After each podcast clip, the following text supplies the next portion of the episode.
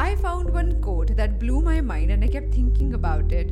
And this was in Neha Verma, who's a LinkedIn content creator, on her post. As I was thinking about Neha's post and that particular quote, I had so many stories flashing in my mind. Now, that particular line written by Richard Farson is your today's daily mental Fitbit. Hi there, I'm your host Aditi Surana, a high performance coach and the founder of India's first mental gym called APT. I welcome you to Daily Mental Fitbit, a podcast where you learn simple, practical, effective tools and hacks to be mentally and emotionally fit. Nothing is as invisible as the obvious. It's like you were in relationship with someone or friends with someone and there was this typical behavior that they had that you never observed. You accepted them for who they were. And after many years you realize how that one thing led to a problem that they were experiencing you turned back, looked at all the interactions you have had, and you said, Oh my God, really? How did I not know that this person was like that? For example, a short tempered person who kept picking fights around him all the time suddenly got into a huge fight where he physically abused someone. And you're like, Ah, actually, he had all that trait. He was like this. But because you're so used to him, because you were so close to him, you do not land up experiencing or even noticing it. Now that's what happens. When you fall in love with someone, when you get into a relationship, when you become friends with someone, there is this sense of curiosity. You want to know more about them, you're observing it. But as you get used to them, the things become obvious.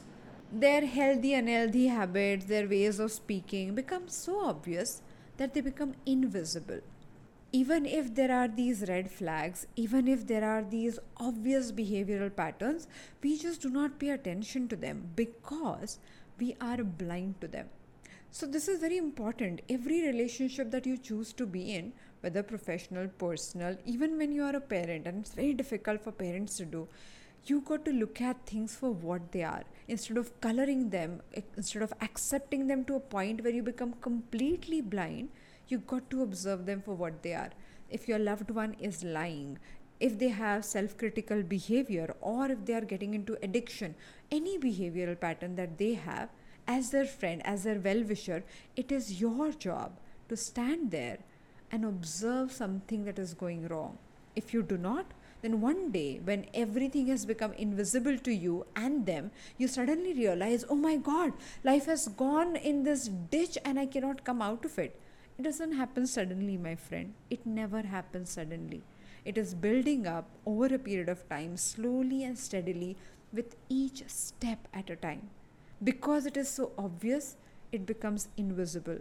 So, today, just take out some time and open your eyes to things that require your attention.